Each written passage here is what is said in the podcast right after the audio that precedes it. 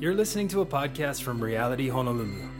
For more information or ways to get involved in the life of the church, visit realityhonolulu.com. Thanks for listening.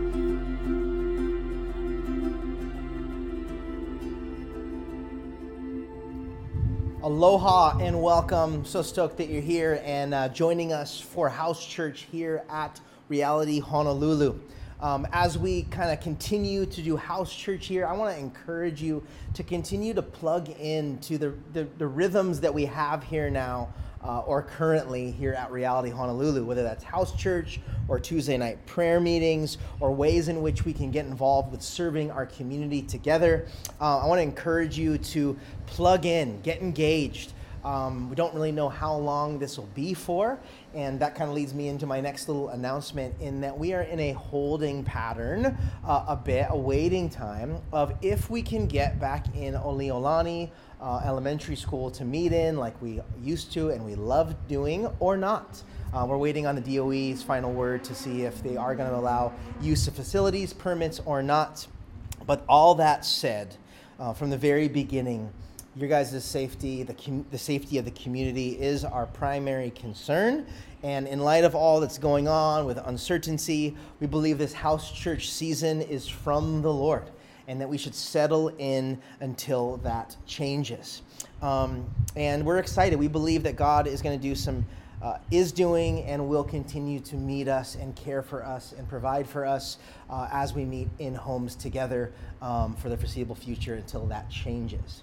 But as always, on Sundays, when we gather, uh, even digitally, we spend a majority of our time in the Word of God.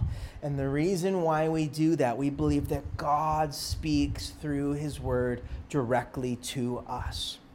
And if you've been with us, you know that we have been in the incredible, wonderful, amazing book of Acts since January, since this COVID season that changed so much. We've been going verse by verse straight through, and uh, we're only just in chapter 8 of, of a 28 chapter book. And so we've been going slow, but uh, man, it's been such an extremely fruitful season, specifically because we get, have been getting a window into the formation of the early church. What did they do? What were they like? How did God meet them? How did God use them? What were their normal rhythms and practices? And what we've been able to do is use the book of Acts and how God met the church then as a set of blueprints for us to model ourselves after. And today, like always, we're going to pick up where we left off last week, uh, specifically into this window, into the story of uh, the life and ministry of Philip.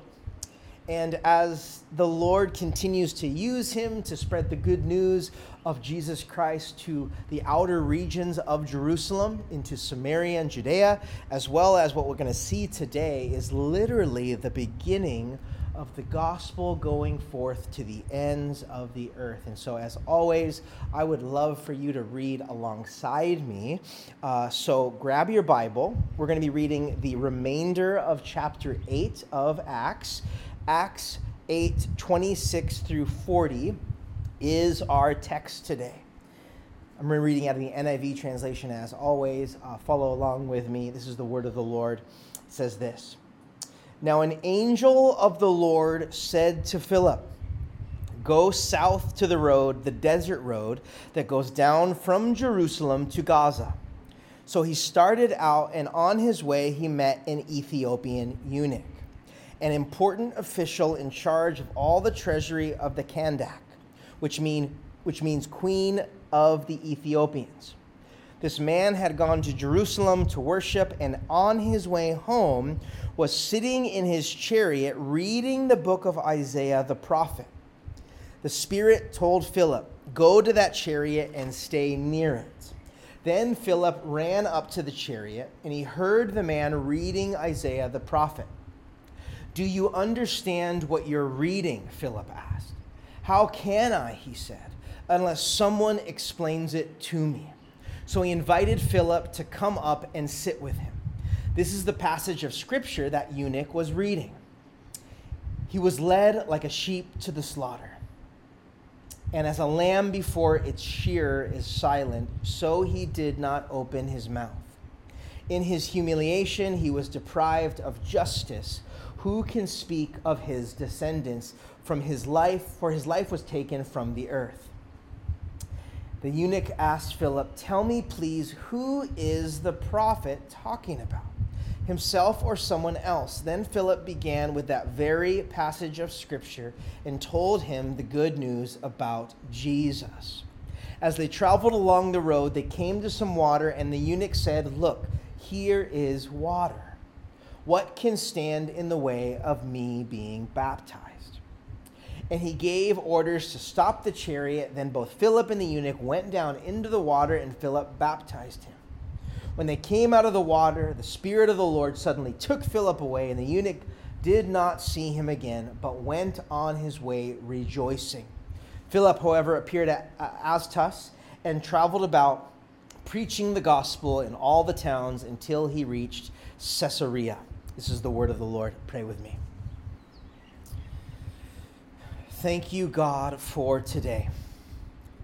Thank you for who we're watching this right now with and doing church together. And God, I pray that you would allow us to be fully open to what you have, to be, to be free of distractions. God, we want to hear from you. And we ask that, you, that we too, like Philip, would be filled and led by the Holy Spirit to be your witnesses of your good news to the world. We pray that our lives would bear much fruit in the furthering of your kingdom here on earth. In Jesus' name, amen. Uh, if you know anything about me, I didn't grow up in the church like in a Christian household. I got saved in middle school and got luckily and thankfully plugged into my youth group and was really involved in middle school and high school.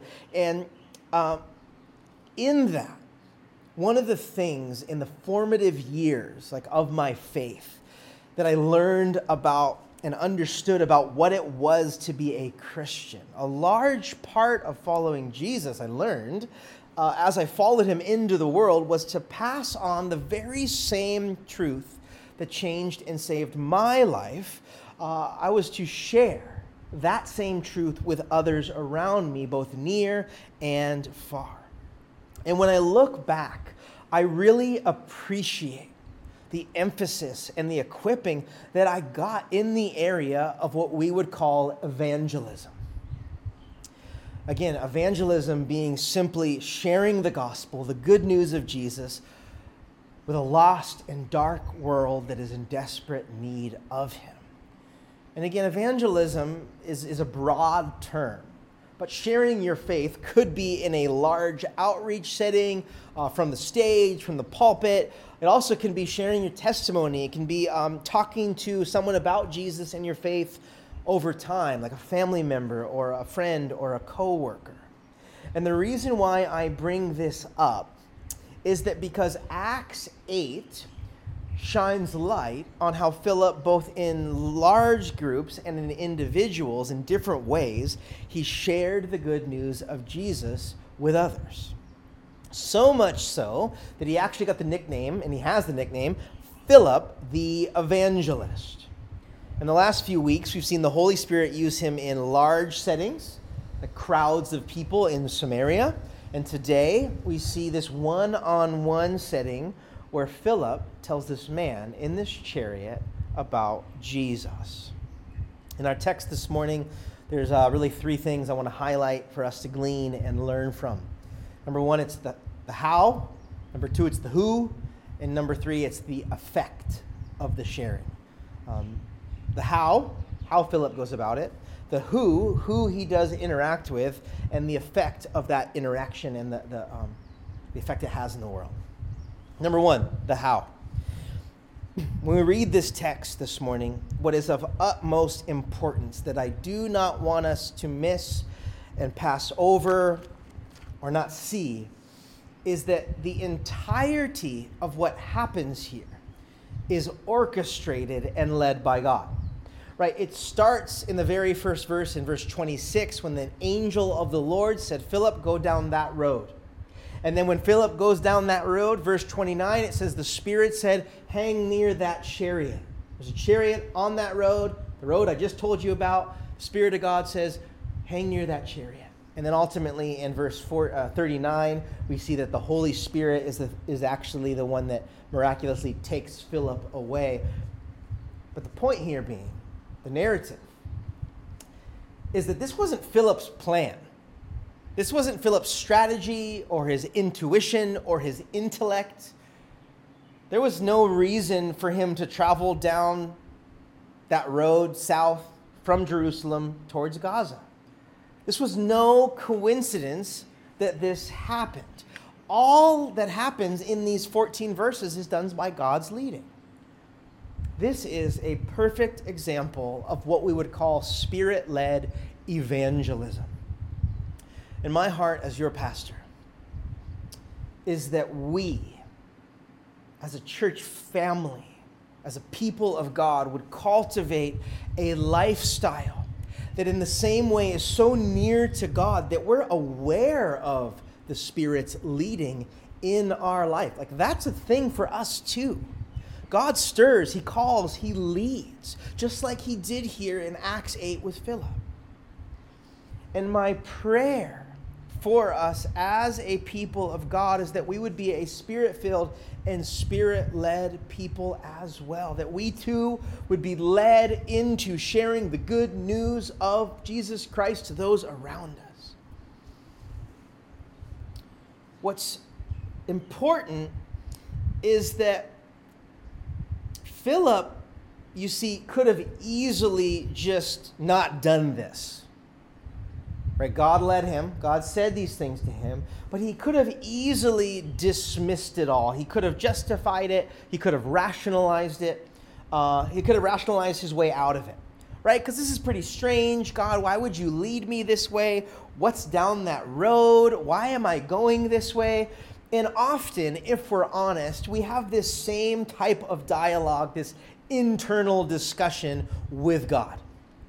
Right? When we do sense God calling us, leading us, stirring us, whatever word you want to put in there. When the Spirit prompts us to do something in our life, we feel like God is calling us or leading us in a certain way, we also can struggle with these questions. And if we're not careful, right, we will not only dismiss the Spirit's leading, but, but if we're not careful, we're going to get so caught up with these logical questions that why would God do this that we're going to miss what God is actually doing. And man, in an age where we, we, like to be so rational and logical and think through things and see it to believe it, this is a real struggle to say, okay, God told me I'm just going to do it and I'm not going to question it. And there's a lot that we can learn from the story here in Acts today. And, and to be honest, Philip could have just outright disobeyed God's leading, and we've all done this in a certain way. When we really felt like God wanted us to tell that person, and we just were like, I just can't. And God has grace and forgiveness, and um, God, God works, and He uses those times when we when we kind of disobey. He uses those for growth, and, and hopefully we learn from those experiences. But again, my prayer and exhortation for us hearing this this morning is that regardless of how strange or opposite or weird it may be, or it doesn't make sense that God would call me that, why would God do that? Or sometimes it goes, oh, God called me, but it's going to cost me regardless of how strange or weird or how much it costs, my prayer and exhortation for us is that we would be a people that follow God and obey God and live for God and that we're spirit filled and we're spirit led. That we're not directed by our own plans, by our own dreams, by our own five, ten year plan or, or our expectations of, oh, I'm this age now, so I should and then you just say what your life should look like. Oh, well, that, that's not rational. Oh, that's not logical. That's not wise. God doesn't have doesn't look through those same filters. I pray that we would just be a radically obedient, spirit filled people, that God has us do some really, pretty radical things because we said yes to Him. Number two, second point. Number one was the how, how we're being led. Number two is the who. What is so incredible about this story, and I love the Bible, and I love how intricate and the details and um, how amazing it is, is, is how incredible it is who the Lord led Philip to talk to. See, we, we, we hear and we see in our text this morning that this was an Ethiopian man. And that word there, Ethiopian, was a Greek term often applied to the Cush people. And this was a well known term to the Hebrews and often mentioned in the Hebrew Bible. And even though he's referred to as an Ethiopian, the kingdom of Cush is actually thought to be more like modern day Sudan, just south of Egypt. But this Ethiopian servant, what it seems like he's doing is coming from Jerusalem from worshiping. And it would, uh, the, it most likely would have been that he was a convert to Judaism at some time in his life, and he was coming back from a Jewish celebration and feast in Jerusalem. And so he was headed back through Israel using this southern road uh, down through the Sinai Peninsula and Egypt, continuing south into Africa. But he was no ordinary man. It says that he was the treasurer for Kandak, or Latinized, it would be Candace. Some of your Bibles would say that. And Candace was the name given to all the female rulers of the kingdom of Cush. And most likely, this man in this chariot was the servant to one of the most powerful women, even the heir to the throne in the kingdom of Cush. This was a very influential and powerful man. And what's, I love how the story continues, right? Because um, Philip, he goes down this road, he sees this chariot, probably like a covered carriage. And what this man is doing is he's reading from a scroll, and this scroll has the book of Isaiah on it and he happens to be reading Isaiah 53. And what was customary back then was to read aloud from a scroll, specifically because of the grammar and punctuation. And so uh, the Spirit of God says, Philip, there's the chariot, go near the chariot. And so again, I don't know how fast this chariot or this covered, you know, carriage is going, but Philip goes near to it. He hears the book of Isaiah read. And Philip goes, and I don't know if they're running, if they're walking. He goes to the man in the chariot, this Ethiopian servant.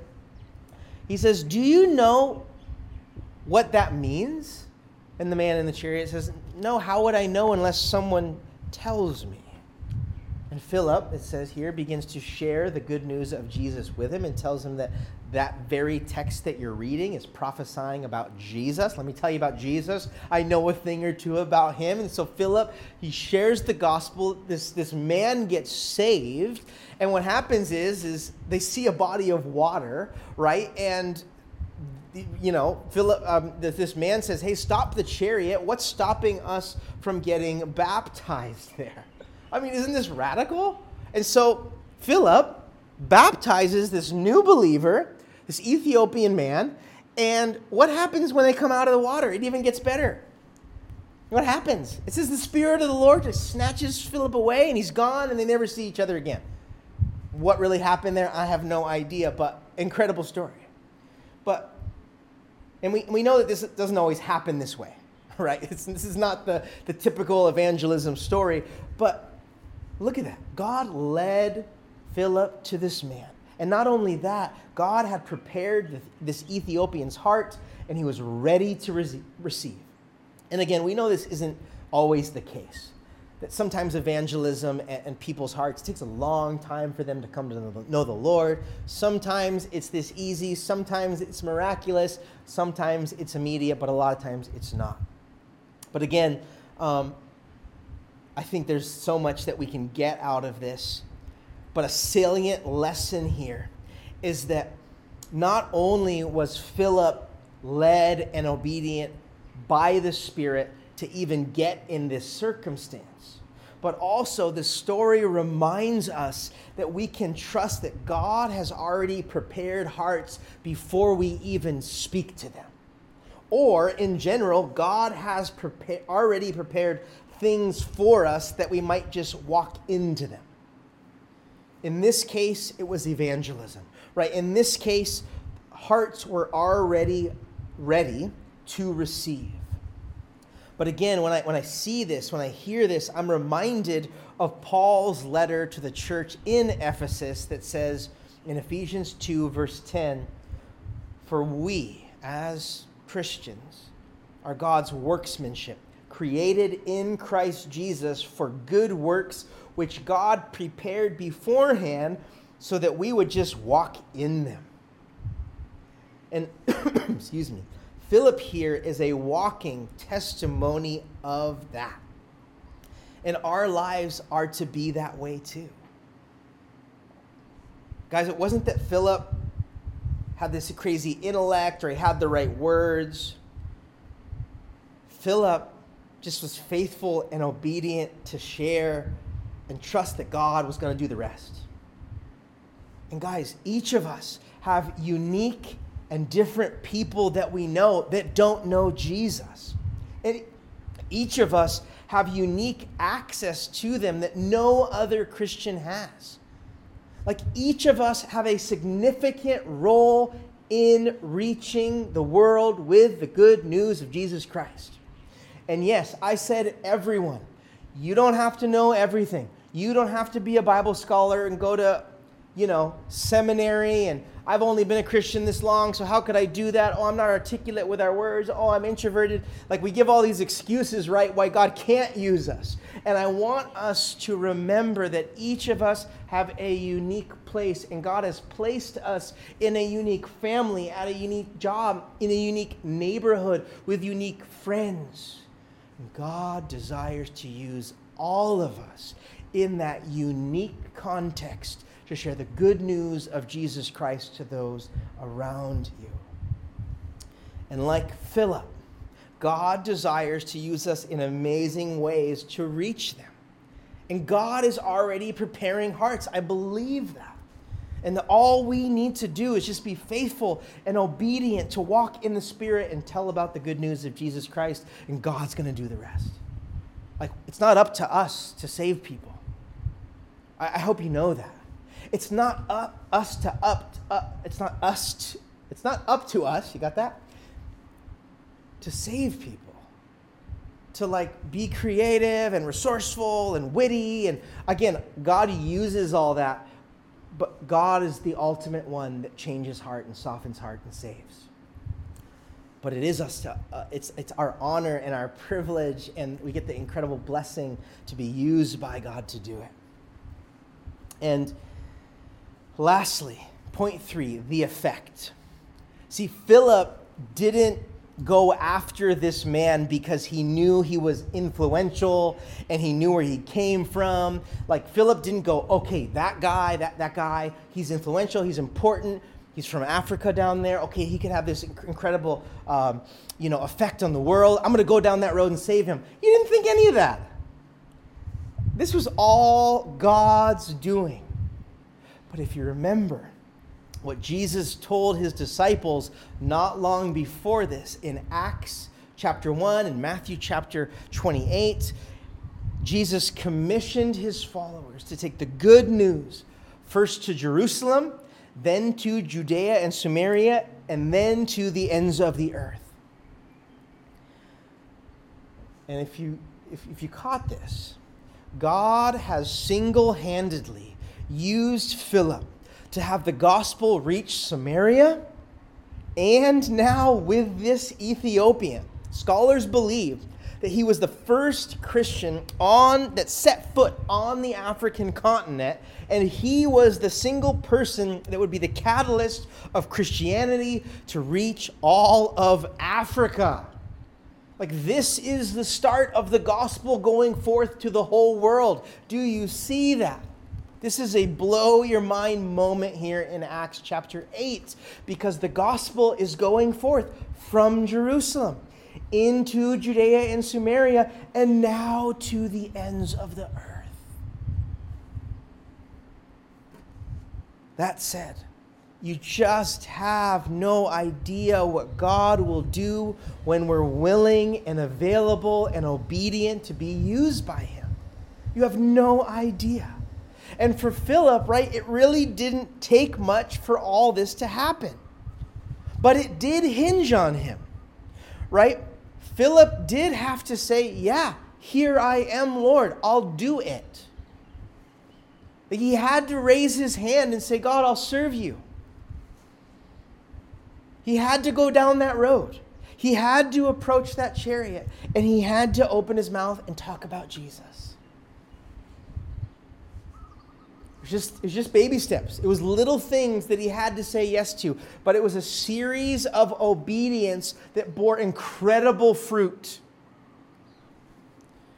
And again, all of these times that God had led him and stirred him and prompted him, all, they all had elements and questions of what if? Well, God, I'm scared. I don't want to. Are you sure? But the key, if you're taking notes, take these notes. If you're watching this live, come back later and, and rewind this. If you're watching this after, pause it.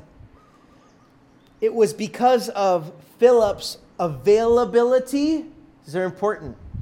His willingness and his obedience. But again, it started with faithfulness in the little things. Do you remember where we hear about Philip first? It's Acts chapter 6. It's the beginning of Acts 6. It's when the church was serving the community. They were serving food to the community, and there was unfairness going on. And the apostles stepped in and they raised up a group of people to help serve food so that there could be equality in the service to the people there. Philip was just said, Yeah, I'll serve tables. Yeah, I'll serve people. It wasn't this big thing. But over the course of little obedience, it led to the gospel going forth into the whole world. Do you see that? There was no limit to what God could do because of his availability, his willingness, and his obedience. Church, I hope we don't miss that. I hope we didn't tune out right now because this applies to us as well. God has invited us into, and he desires to use us in seeing others hear about the life changing and life saving good news of Jesus Christ. Guys, let's be praying and attentive about who in our own life, right, in our unique sphere of influence, God, who are you leading me to to share with? Who in my home? What neighbor? What coworker? What others in my life? Guys, the world needs Jesus more than ever before. And the brokenness and the pain, disease, death, unknown, fear, you name it. The world needs Jesus more than ever right now. And I'm reminded, and I'll leave you with what Paul says to the Romans in his letter to the Romans in the book of Romans he tells the Christians there in Rome in relation to others coming to know Jesus. He told them this, and this is also for us too. Romans 10 14 through 15. How then can they call on the one they have not believed in? How and how can they believe in the one of whom they have not heard? And how can they hear without someone preaching to them? And how can anyone preach unless they're sent? As it is written, How beautiful are the feet of those who bring good news. Church, this is for us. God wants to use us to share the life changing and life saving good news that we all are Christians because of. The very thing that set us free. God wants to use us to take that truth and to give it to others to share and to demonstrate the gospel to those around us. Church, Let's press in. Let's be spirit filled and spirit led. And when God says go, let's say, Here I am. When God says go that way, say, Yes, God. Let's be a church that says yes to God despite the costs and despite the logic. If God says go, let's go. Amen? Amen. Let's pray. God, thank you so much for this time. And as we enter into this time of worship, as we take communion in our homes, as we exalt your name, we pray that your presence would be in our midst. We give you all the credit and you all the glory. And we say, God, do all these things in our life and in our church for your glory. God, we do pray that every tongue, tribe, and nation would come to know you. God, thank you that you invite us into it. Would you, Holy Spirit, anoint us, empower us, give us the words to speak, give us the boldness, give us the courage to just share, to tell of your goodness to others. Pray these things in Jesus' name. Amen.